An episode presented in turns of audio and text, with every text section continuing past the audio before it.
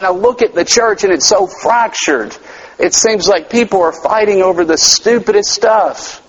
It seems like there's so much disunity among Christians in ministries, in churches. Paul tells us how it's possible. Look at verse 2. Paul gives us three ways. He points out three foundations that must be present if unity is to be possible humility, gentleness, and patience. Those are the subpoints, and I want to look at each one of those briefly. The first foundation we have uh, for unity is humility. And Paul here is saying that grace produces humility. Remember, chapters 1 through 3, Paul's working out all this great theology of the doctrines of grace. And Paul says the first result of that is it should make you a humble person. And if God's grace, friends, is not leading you to humility, then you have missed something. You have missed something central to the gospel, central to the doctrine, doctrines of grace. And you know the funny thing? The funny thing is, is often when we start to understand uh, theology, all those things that we've talked about in in chapters 1 through 3, you know, redemption and adoption and the fact that we were raised to new life and the whole dividing wall and all that that means for us. Oftentimes, when we start to understand a little bit of theology, it leads people to arrogance and to pride. And we actually look at ourselves and see ourselves as better than other people, and that causes divisions in the body of Christ. You have seen that work its way out. Isn't the, the application here obvious and how humility leads to unity? Because think about it. If you're always seeing yourself as less than the other person, seeing other people as better than yourselves, it really does away with the pettiness, doesn't it? It does. And here's the thing. You can't fake it. You can't fake humility. Friends, people can see false humility from a mile away. And the question I want to ask you tonight is, is your theology or whatever you believe about God, whatever you believe about the Bible or Christianity, is it leading you to humility, to brokenness over what Christ has done for you through the gospel? Or is it leading you to pride and to arrogance? The second thing we see, the foundation, the first one is humility. The second foundation of unity is gentleness. That word's also translated oftentimes meekness. What does it mean to be meek or gentle? Well, I can tell you what it doesn't mean. It doesn't mean weakness. And that's what oftentimes people think when they hear gentleness or meekness. It's not weakness because to be gentle means that you have incredible strength. Think of it this way. Here's, uh, pretend someone insults you, throws an insult at you, or criticizes you. A weak or insecure person lashes out or seeks revenge from that person. A weak person is always insecure. And if you insult them in any way, they're crushed. They're absolutely crushed because all their worth, all their hope, all their identity is in what other people think of them. But what about the person who's deeply rooted in the gospel? That's deeply rooted in chapters 1 through 3 of Ephesians. They can respond with gentleness because they are not easily crushed by every criticism. It's not the end of the world if someone disagrees with them because they are firmly rooted in Jesus and what He thinks of them and who He says that they are. So much so that they are actually able to approach the person that despises them with gentleness and meekness. The first foundation of unity is humility. The second one is gentleness. And thirdly, patience. Look there with me. That word patience literally means long tempered.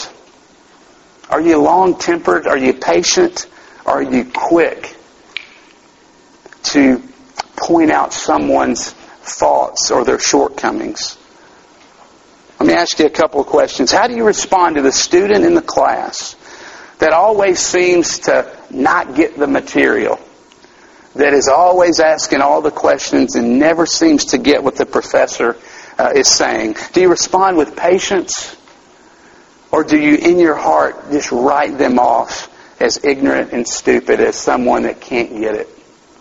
What about your friend that never seems to say the right thing at the right time? Are you quick to call them out in front of everyone else to make them look silly or stupid and make them feel insecure about who they are? What about the person that's not doing well spiritually? That may be struggling with their faith, whether they, they're doubting whether Christianity is even uh, for real or true. What do you do to them? Are you patient with them? The one that's struggling maybe with the sin or whatever? Or are you quick to, to just tell them to just get over it and you just give up on them and move on to the next person? You know, most of the time, and myself included, friends, we are so quick to point out other people's shortcomings and we fail to see our own. Our own, the subtle sins that are deep in our heart of irritability, impatience, resentment, and bitterness. And friends, those are just as ungodly in God's sight.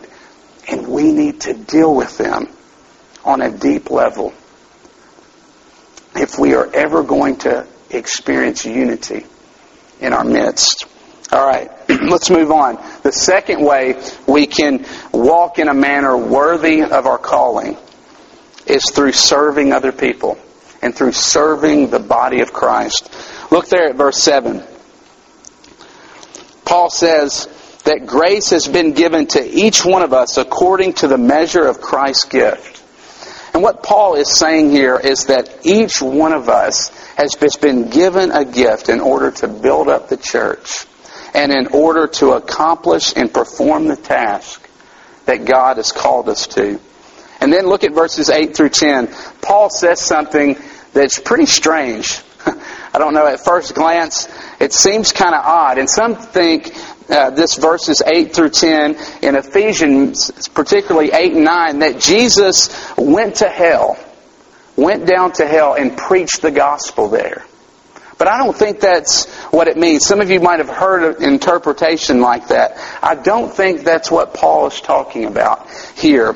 Because Paul mentions Psalm 68, 18. If you have your Bible and you have references in your Bible, you'll see a reference in Ephesians 8, I think it is, or 9, to Psalm 68, verse 18. We don't have time to turn there now, but what Paul is doing in Ephesians is he's taking a line, taking a line from that psalm and he's applying it to Christ. And what Paul is getting at here in, eight and, in verses 8 and 9 is similar to what he does in Philippians chapter 2 when he talks about incarnation or the fact that Jesus came down out of heaven, became a man, died on the cross as a criminal, for you and me. That's what we call Christ, his hum, uh, humiliation. Humiliation. He was humiliated for you and me. But there's a flip side to that. There's also what's called his exaltation. And that's when Jesus was raised from the dead, he ascended into heaven, and he now sits at the right hand of God the Father, and he rules and reigns over his people. He gives them his enabling grace in order to accomplish his purposes in the world, to build up the church and strengthen the church. But you know what else he does? He gives gifts to his people as he's ruling and reigning. He gives gifts to build up the church and strengthen it. Then he goes on in verses 11 and 12 and he lists a few gifts. Now obviously, that, that Christ gives his people. That's obviously not a complete list of the gifts because y'all know uh, that there are more gifts, but but that's not Paul's point. Paul's point here is not to give you every spiritual gift and say, okay, find out which one you are and then go do it. Paul's point is that every single one of you, if you're a Christian tonight, has been given a gift to build up the church. No one has been excluded. And for some of you, that could be the best news you've heard all night. Because some of you think that you have absolutely nothing to offer. You walk in here and you feel like, how can I do anything to help Christ in building up the church and accomplishing his task in the world? And Paul says, you've been given a gift to build up the church. Figure out what that is and go use it. And friends, let me just say that that is one of the uh, things, the goals that I want to see more than anything in RUF.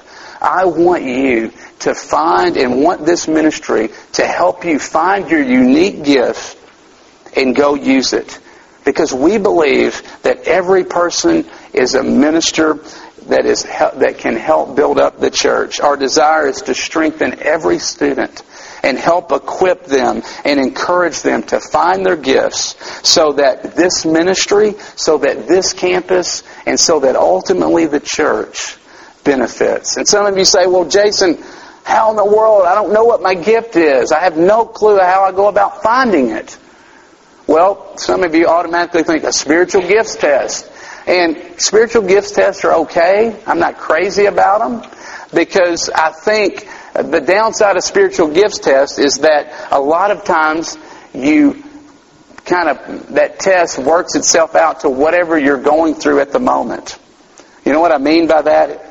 Um, let's say you're going on a missions trip this summer and you were to take a spiritual gifts test and you're sharing your faith every day. You know, you're bringing people to Christ. You're out on the missions field and you take a spiritual gifts test. Which one, which spiritual gift do you think you're probably going to show up?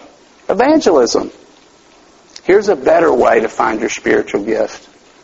Find a friend, find someone who knows you well and has seen you in ministry and sit down with them over a cup of coffee or in the food court and say, hey, what am I good at? What, what do you think my spiritual gifts are? Here's another way to find out. Is to simply get involved. Get involved and start serving. Do you know how you can do that? What burdens you about RUF? What weaknesses do you see that in RUF that really grip your heart? Chances are that is Christ awakening a gift in you. We've got ministry team. We would love for you to come be a part of our ministry team and serve in some capacity in our ministry. Here's another way. What do you enjoy doing? Imagine that. Ministry is supposed to be fun. You're supposed to enjoy it. Yes. Chances are whatever you enjoy doing is a gift that God's given you. What do you enjoy doing outside the church? Outside of RUF? It's probably something that can be used to serve and build up the church. Worthy living in the kingdom involves using your gifts to serve and build up the body of Christ. God has called this ministry to be about bringing glory and fame and honor to the name of the Lord Jesus on this campus. And in order for that to happen, every single one of us has to get involved in ministry using the gifts that God has given us. Okay, so we've seen that worthy living involves pursuing unity. It involves um, serving others and serving the body of Christ. And thirdly, and finally, we see that it, it involves growing in maturity. Look at verses 13 through 16. Paul's definition of maturity is really very simple. Don't be a child, grow up. That's his definition of maturity. And then he says that if you're a child, look there in those verses, you're tossed by every wind of doctrine. It reminds me of my daughter, Kate. Uh, she often, you know, she'll come to me and she'll say, Daddy, this is what I want for lunch. And she'll be very specific. I want yogurt. I want, you know, a peanut butter and jelly sandwich. And so I'll get those things for her. And then I'll get my lunch. It will be something different and better. And so we'll sit down and she's eating and she sees my food and she says, I want that. She goes, I don't want this anymore. I want what you've got. That's what Paul is saying here. He's, he's saying that describes an immature believer. They are fickle. They're unstable. They're gullible. They are easily influenced by the latest preacher, the latest fad, or the latest book. Some of you've been there. I know some of you, you, you understand what it means to be tossed around because that describes you. And you're, you've gotten so tired of it and so frustrated and so worn out that you've just basically giving up. You've just stopped searching. And you've given up on this whole Christianity uh, bit. Secondly, we see that Paul says the answer, though, is to be found this way speaking the truth in love. How do you grow up? Paul says that you have to have someone involved in your life that is able to speak into it and tell you who you really are. Do you have the guts? When was the last time that you've had the guts to ask someone to sit down with you and ask them this question How do I come across to others? What do others say when I'm not around? What do they say about me? And you think you know the answer already, but friends, you don't. no one is their best judge. We're all our worst judge. There's nobody that's objective about themselves. That's why we need each other. That's why we need community. We need the body of Christ. We need a safe place where we can do that. Who's seen the movie Anger Management? Anybody seen Anger Management? Great movie. It's Jack Nicholson and Adam Sandler, and Jack Nicholson plays this psychologist Adam Sandler is dealing with anger issues, and Dr. Rydell, who's played by Jack Nicholson, uh, points out Dave, who is Sandler, his tendencies and his failures in dealing with his anger. And he says, Dave, there are two types of, you know, angry people in the world. You got the implosive and the explosive. The explosive is the person who you see just going off, screaming at the cashier. You might remember this part of the movie. Just going off on the cashier because they won't take their coupon. And then the implosive is actually the cashier who takes it day after day and remains quiet and just stuffs it down. And then one day she can't take it anymore and she just opens fire and guns everybody in the store down. And he looks at Dave and he says, You're the cashier. And Dave says, No way, I'm not. I promise. I swear I'm not. I'm the guy in the frozen food section dialing 911 trying to get help. And so you get the point. No one is objective about themselves. We're either way too hard on ourselves or we give ourselves way too much credit. And if we're ever going to be spiritually mature, We've got to get a word from the outside. Are you doing that? Are you willing to do that? How do you speak the truth in love? Well, typically people fall on two emphasis. You've got the truth people who are always in the people's face about what they're doing wrong and calling them out uh, after everything. And those are the people that actually are pushing other people away. Because friends, nobody's ever going to listen to you if you're going to speak into their lives unless they first know that you love them and that you're committed to them and that you're with them for the long haul. Then you've got the, the love people who on the other side who are just so scared to ever confront anybody and speak truth to them because they're fearful that the person's not going to like them after that or that the relationship's suddenly going to uh, be torn apart. Do you see now why it's so profound that in the book of John, in the first chapter, John says that Jesus came full of grace and truth full of love and truth because it's at the cross that we have the ultimate confrontation the ultimate truth speaking, if you will. Because it's at the cross that we see that Jesus had to die in order to speak the truth of God's holy law. But in the very same act, we see the ultimate act of love because we know that it's by the grace that comes from Jesus' blood that we are actually able to have life. Now, over the next few weeks and tonight, some of you are going to be overwhelmed at this call to worthy living. But let me remind you, and I'm going to remind you often, the order is everything in Christianity. That is the order is what sets Christianity apart from every other religion in the world because every other religion says that doing establishes your being. Live by these principles and you'll be wise. Follow these rules and you'll obtain perfection. And Christianity turns that on its head and does the complete opposite and says, no, no, no, no. It is your being that establishes your doing. That's what we see all throughout Scripture. We see it in Romans, we see it in Colossians, we see it here in this book, remember? Chapters 1 through 3, God, through His grace, has created a new relationship between you and God.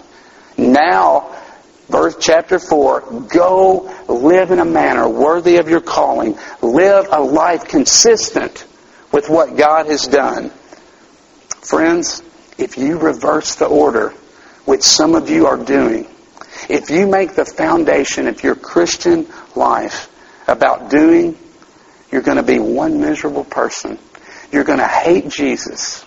You're going to hate Christianity. You're going to want to throw in the towel because you're never, ever going to be able to feel secure in Jesus and in God's love for you. And you're constantly going to be trying to build your life, your Christian life, on slavish fear of just wondering when you're going to mess up and afraid that He's going to zap you when you do.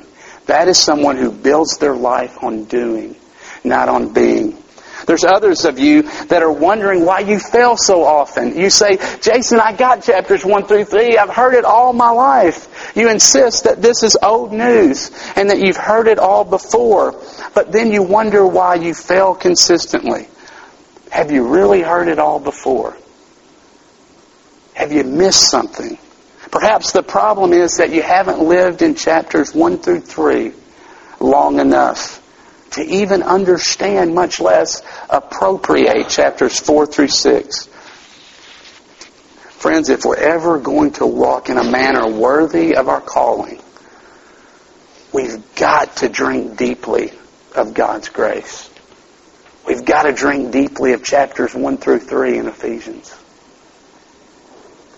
I hope you never forget that as you live the Christian life. Let's pray. Father, help us. Our tendency is to make the Christian life about doing. But Father, it's really the complete opposite. It is about who you are, who you've made us to be, and what you're doing in our life. Father, we need your help. We want to be uh, a group that uh, walks in a manner worthy of our calling. We want to pursue unity, grow uh, in serving the body of Christ, and growing in maturity. Lord, we don't want to be tossed around by every wave or wind of doctrine. We want to be people who have such honest and open community that we are able to speak the truth in love. And Lord, I pray for that. I pray that people would feel safe here uh, to be who they are and to be real with one another. Would you do that in Jesus' name? Amen.